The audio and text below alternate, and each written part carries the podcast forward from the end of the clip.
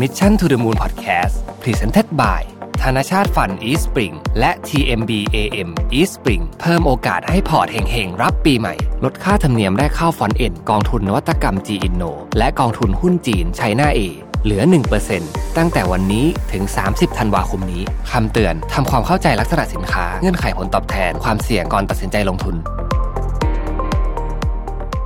วัสดีครับยินดีต้อนรับเข้าสู่ Mission to the Moon Podcast นะครับคุณอยู่กับรวิทยานุสาหะครับ วันนี้ผมเอารายงานฉบับหนึ่งชื่อว่า Reimagining Consumer Markets นะครับจาก Euro Monitor International เนี่ยมาเล่าให้ฟังนะครับ รายงานฉบับนี้ประมาณสัก 40กว่าหน้านะครับ ก็พูดถึงเเรื่องของการเปลี่ยนไปของพฤติกรรมของผู้บริโภคนะครับซึ่ง เราก็พอทราบดีอยู่แล้วแหละว่าช่วงโควิดเนี่ยทำให้คนเนี่ยเปลี่ยนพฤติกรรมเยอะนะครับเขาก็จับกลุ่มใหญ่ ๆ มาว่าเออมันมีอะไรบ้างที่เป็นประเด็นสำคัญสำคัญนะครับ อันที่หนึ่งเลยเนี่ยคือเรื่องของ health safety นะฮะตอนนี้เนี่ยเนื่องจากโควิด ก็ส่วนหนึ่งแต่ว่าจริงๆมันก็เป็นเทรนด์มาสักระยะนึงแล้วเนี่ยความคอนเซิร์นหรือว่าความใส่ใจเกี่ยวกับเรื่องสุขภาพเนี่ยเพิ่มขึ้น ซึ่งมันมีทั้ง ทั้งหลายรูปแบบนะครับเรื่องของถ้าตรงกับโควิด ก็คือพวกเรื่องของรักษาความสะอาดนู่นนี่เนี่ยนะฮะแต่ว่าการใส่ใจว่าจริง ๆ สุขภาพเนี่ยคือต้นเหตุของความสุขนะครับอันนี้ก็เป็นอีกอันหนึ่งที่เพิ่มขึ้นนะครับอีกอันหนึ่งที่เขาก็จะเป็นเทรนด์สำคัญเลยก็คือเรื่องของ mental health นะสุขภาพจิต เพราะฉะนั้นเวลาเราพูดคำว่าสุขภาพตอนนี้เนี่ยเออมันจะไม่ใช่แค่สุขภาพกายอย่างเดียวละ มันจะเป็นสุขภาพกายสุขภาพใจนะครับซึ่งจริงๆมันก็เชื่อมโยงกันอีกนะฮะ คือมันก็ต่อๆกันไปหมดนะครับ อันนี้ก็เป็นประเด็นที่1นนะครับ อันที่ 2 คือเรื่องของ economic burden ภาระนะฮะทางเศรษฐกิจ หรือว่าภาระทางการเงินเนี่ยนะครับ ซึ่งช่วงโควิดเนี่ยมันเขย่าหลายธุรกิจมากนะครับ ซึ่งทำให้คนก็กังวลนะฮะถ้าเกิดว่าคนที่ยังมีงานทำอยู่ ก็จะกังวลว่าอนาคตจะยังมีงานทำอยู่ไหมนะฮะหรือว่ารายได้จะเท่าเดิมหรือเปล่านะครับ แล้วก็ความกล้าใช้เงินก็จะน้อยลง อันนี้เป็นภาพรวมทั่วโลกนะครับ โดยเฉพาะกับคนที่เป็นคนรุ่นใหม่นะฮะเพราะว่าคนรุ่นใหม่ที่เพิ่งเริ่มทำงานปีนี้หรือว่าเพิ่งเรียนหนังสือจบปีนี้เนี่ยเจอโควิดเข้าไปเนี่ยนะครับ ก็โอ้โหเหนื่อยนะฮะก็ทำให้หางานยากต่างๆนานา คนที่เจอผลกระทบโดยตรง เช่นตกงานจากโควิด หรืออะไรพวกนี้เนี่ยก็จะมีความกังวลที่ นักเศรษฐศาสตร์ก็มักจะใช้คำว่าเป็นอาจจะมีโอกาสเป็นแผลเป็นทางจิตใจได้นะครับ เป็นเป็นเป็น scarring effect นะครับซึ่งมันเคยเกิดขึ้นในในช่วงที่มีภาวะวิกฤตตอน Great Depression นะฮะอีกอันหนึ่งที่เห็นชัดก็คือคนเนี่ยเนื่องจากใช้เวลาอยู่บ้านมากขึ้นนะครับเขาเขาก็บอกว่าบ้านเนี่ยเป็นเป็นเหมือนกับจุดรวมของชีวิตที่ ที่มีความสำคัญมากขึ้นอ่าคือสมัยก่อนเราก็ใช้เราก็อยู่บ้านเยอะพอสมควรอยู่แล้ว แต่ว่าพอเจอโควิดเนี่ยเราเริ่มเห็นเออว่าเออจริง ๆ บ้านก็สามารถทำให้เป็นพื้นที่ที่มี activity มีมีมีกิจกรรมอะไรได้เยอะขึ้นนะครับ ใน Euromonitor เขาใช้ว่า home as the hub นะฮะคือทำทุกอย่างเลยนะฮะทำงานนะฮะเล่นนะครับช้อปปิ้งนะฮะออกกำลังกายเนี่ยพวกนี้อยู่ที่บ้านหมดเลยนะครับเพราะฉะนั้นการเจริญเติบโตของของช้อปปิ้งออนไลน์นะครับ จิมออนไลน์ออนไลน์เอ่อเทรนเนอร์นะฮะเอ่อการทำอาหารที่บ้านนะฮะ delivery service สารพัดทุกอย่างเนี่ยนะครับ delivery service ไม่ใช่แค่ของนะฮะ delivery พวกทำความสะอาดอะไรพวกนี้มันก็โตหมดเลยนะครับ แล้วก็บ้านเนี่ยถูกอัปเกรดไปเรื่อยๆ โดยที่เราอาจจะไม่รู้ตัวด้วยซ้ำว่าเรากำลังอัปเกรดบ้านอยู่เนี่ยครับผ่านพวกอุปกรณ์ smart home ที่ไฮเทคต่างๆนะฮะ อันสุดท้ายคือ habits ใหม่นะครับอันนี้จะเกิดขึ้นกับคือช่วงโควิดเนี่ยมันมี first time user ของของจำนวนเยอะมาก เช่น ซื้อของออนไลน์ครั้งแรกนะครับ คุณพ่อคุณแม่หลายท่านไม่เคยซื้อของออนไลน์เลยนะฮะอยู่ดีก็ก็มาซื้อในตอนโควิด เพราะว่าทำอะไรไม่ได้ไป่าช้อปปิ้งไม่ได้ พอได้ซื้อเรารู้สึกว่า เออติดใจนะครับ หลายท่านก็ก็ตอนนี้ก็ไม่ไปช้อปปิ้งที่ที่ห้างแล้วนะครับ ของในซูเปอร์มาร์เก็ตซึ่งเออสั่ง เราก็สะดวกดีนะฮะก็ก็สั่งเอานะให้คนมาส่งที่บ้านอะไรอย่างเงี้ยนะครับ ก็ก็จะเป็นพฤติกรรมใหม่นะครับเอ่อ quality over quantity นะฮะช่วงโควิดเนี่ยหลายคนต้องคิดเรื่องของการบริโภคที่มันคุ้มค่ามากขึ้น เพราะฉะนั้นก็จะเริ่มถามตัวเองจริงว่าของที่เราซื้อเนี่ยเราอยากได้จริงหรือเปล่านะครับนี่ก็เป็นก็เป็นเทรนด์หนึ่งที่ที่น่าสนใจ แล้วก็เรื่องของ self care นะอันหนึ่งที่ คนเยอะเลยนะฮะทำมากขึ้นคือการดูแลตัวเอง ดูแลที่ในที่นี้อาจจะหมายถึงการออกกำลังกายมากขึ้นหรืออะไรต่างๆพวกนี้ด้วย แต่รวมไปถึงการใช้พวกของที่มันมาเอ่อทำให้สุขภาพเราดีขึ้นนะอาหารเสริม หรือแม้แต่อาหารเฉยๆนะครับ เปลี่ยนวิธีการกินอาหารทำอาหารเองมากขึ้นนะครับ ต่างๆนานาเหล่านี้ก็มีหลายคนได้มา discover ในช่วงโควิดนี่แหละนะครับ ทีนี้ธุรกิจอะไรที่เขาบอกคิดว่านะครับ จะได้ ผล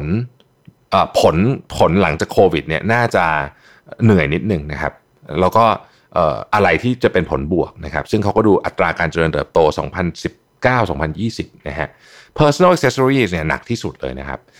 ตามมาด้วย apparel กับ footwear พวกพวกเสื้อผ้ากับรองเท้านะครับ luxury goods นะครับพวกนี้ติดลบหลัก 10%นะฮะ eyewear นะแว่นตาเนี่ยนะฮะก็ติดลบ 10%เอ่อ consumer appliance พวก เครื่องใช้ไฟฟ้าก็ติดลบ consumer electronics ก็ติดลบนะฮะ beauty personal care รวมๆ แล้วก็ติดลบนะครับบุหรี่กลางๆนะไม่ไม่ลบไม่บวกนะครับแอลกอฮอล์บวกนิดหน่อยนะฮะ soft drink ก็บวกนิดหน่อยนะครับ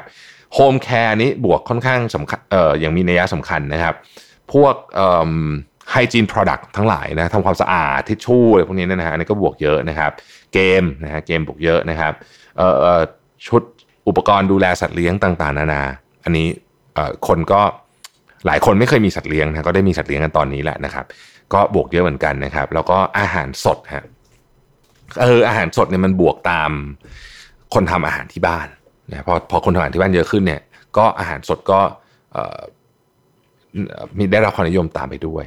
นะครับอะทีนี้มาดูพฤติกรรมในแง่ของเออเรื่องของ บริษัทบ้างนะครับ องค์กรต่างๆเนี่ยเป็นยังไงนะฮะองค์กรต่างๆเนี่ยบอกว่าเอ่อจากเหตุโควิดนี่นะครับทำให้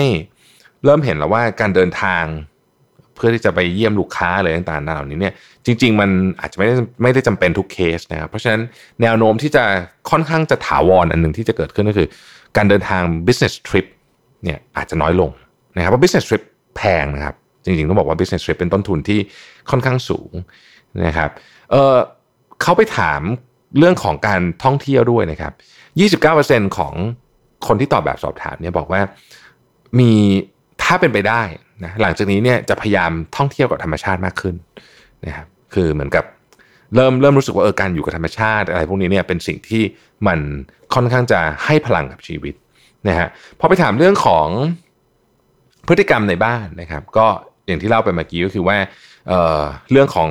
สุขภาพนะครับ เรื่องของอาหารนะฮะแล้วก็เรื่องของพวกตระกูล IoT ที่ใช้ในบ้าน Internet of Things ต่างๆเนี่ยจะเพิ่มขึ้นนะครับเขาพูดถึง Digital Education พูดถึง Gaming นะครับพูดถึง Toy as an Entertainment นะฮะมี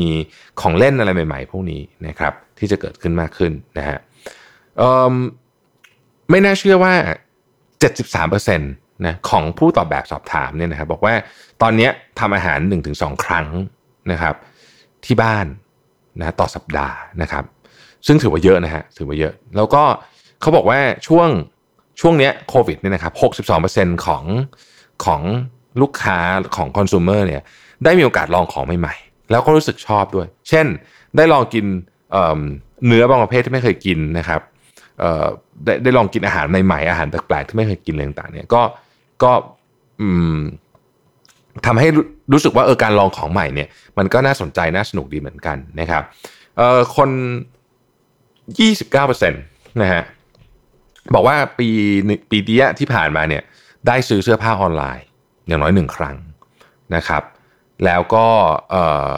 21%บอกว่า adopt นิสัยของการจ่ายเงินแบบใหม่นะฮะในประเทศที่โควิดหนักๆเนี่ยคนเยอะมากเลยที่ใช้พวก เป็น cashless นะครับ แต่เอาอะไรเอาพวกนี้เนี่ยนะครับออพอมาดูเรื่องของ perception เรื่องของ wellness นะฮะตอนนี้เนี่ยธุรกิจ health and beauty เนี่ยโฟกัสไปที่คำว่า wellness beauty มาก ๆ เลย เพราะว่าคนเนี่ยให้ความสำคัญกับเรื่องนี้นะครับคำว่า wellness เนี่ยเวลามันพูดถึงคำว่า wellness เนี่ยมันมันกว้างนะแต่จริงๆเนี่ยมันคือภาพองค์รวมไม่ใช่แค่ ไม่ใช่แค่สวยภายนอกเลยแบบนี้อย่างเดียวมันจะเป็นภาพรวมๆนะครับ แล้วก็อีกอันหนึ่งที่น่าสนใจก็คือว่าอะไรก็ตามที่เกี่ยวข้องกับอารมณ์ การทำให้อารมณ์เป็นบวก เขาใช้คำว่า mood enhancing นะครับไม่ว่าจะเป็นสเปรย์ที่ฉีดแล้วอารมณ์ดีขึ้น หรือว่าน้ำหอมหรือ หรืออ่าโลชั่นทาผิวที่ทาแล้วแล้วรู้สึกว่าเออแบบ refresh อะไรพวกนี้เนี่ยได้รับความนิยมมากขึ้นนะครับแล้วคนจำนวนมากเนี่ยรู้สึกถึงการเชื่อมโยงกันระหว่าง จิตใจร่างกายและแม้แต่ผิวหนังของตัวเองหรือหรือหรือหรือหรือจะใช้คำว่ากายหยาบก็ได้เนี่ยนะครับ มากขึ้นนะฮะซึ่งเขาบอกว่าตอนนี้เนี่ยของพวกนี้เนี่ยกลายมาเป็น priority สำคัญในชีวิต เมื่อถามถึงความสำคัญเรื่องของมุมมองด้านสุขภาพเนี่ย คนตอบว่าอะไรสำคัญที่สุด อันดับหนึ่งเลยเนี่ย สภาพจิตใจฮะสุขภาพจิตสำคัญที่สุดนะครับ อันดับสองเนี่ยคือความรู้สึกดี เวลาใช้สินค้า เวลาทำอะไรก็ตามกินอาหารรู้สึกรู้สึกว่าดีไม่ได้ทำเรื่องดีๆกับตัวเองไหมนะครับอันนี้เป็นอันที่สองนะครับอันที่สามเนี่ยหลายคนให้ความสำคัญเรื่องการนอนมากขึ้นนะฮะคือมันเป็นเทรนด์เลยอะว่าแบบเออคือมันมีคนที่เหมือนกับมาปรับชีวิตใหม่ช่วงโควิด ปรับตารางชีวิตใหม่แล้วพบว่าอุ้ยที่ผ่านมาเนี่ยเราที่เราเหนื่อยเราเราเป็นภูมิแพ้เป็นอะไรพวกนี้เนี่ยมันเกิดจากว่าเรานอนไม่พออะไรอย่างเงี้ยนะครับเอ่อ เรื่องของการพยายามรักษาหุ่นนะฮะช่วงโควิดเนี่ยหลายคนน้ำหนักขึ้นนะเพราะว่าไม่ได้ออกกำลังกายหรือว่าอาจจะกินเยอะอะไรเงี้ย คนก็รู้สึกว่าเอ้ยจริง ๆ เนี่ยการคีปเชฟให้อยู่ในในในในหุ่นที่เราอยากได้เนี่ยเป็นเป็นความสุขชนิดหนึ่งเหมือนกันนะครับหลายคนมีโอกาสที่จะทด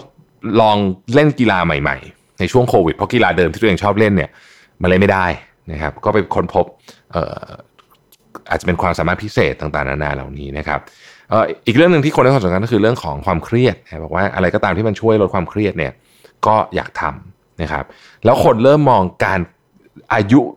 เรียกว่าเป็น healthy aging แล้วกันก็คืออายุเยอะขึ้นได้มันมันธรรมชาติแต่ต้องสุขภาพดีนะต้องพยายามไม่เจ็บไม่ป่วยต่างๆนานาเหล่านี้ เพราะฉะนั้นเอ่อไอตัวพวก ของที่มากับกับเรื่องเหล่านี้ เช่น health tracker นะครับได้รับความนิยมเพิ่มมากขึ้นอย่างมากนะฮะซึ่งก็ผมคิดว่าก็ตรงกับเทรนด์ในประเทศไทยด้วยเหมือนกันนะครับ ทีนี้สุดท้ายนะฮะสุดท้ายเนี่ยเป็นเรื่องของออภาพของภาพของคอน sumer กับแบรนด์นะฮะคอน sumer บอกว่าตอนนี้ให้ความสำคัญมาก ๆ เลยว่าแบรนด์แต่ละแบรนด์เนี่ยเชื่อเรื่องอะไร นะครับเช่นเชื่อเรื่องช่วยเรื่อง global warming หรือเปล่านะครับช่วยเรื่อง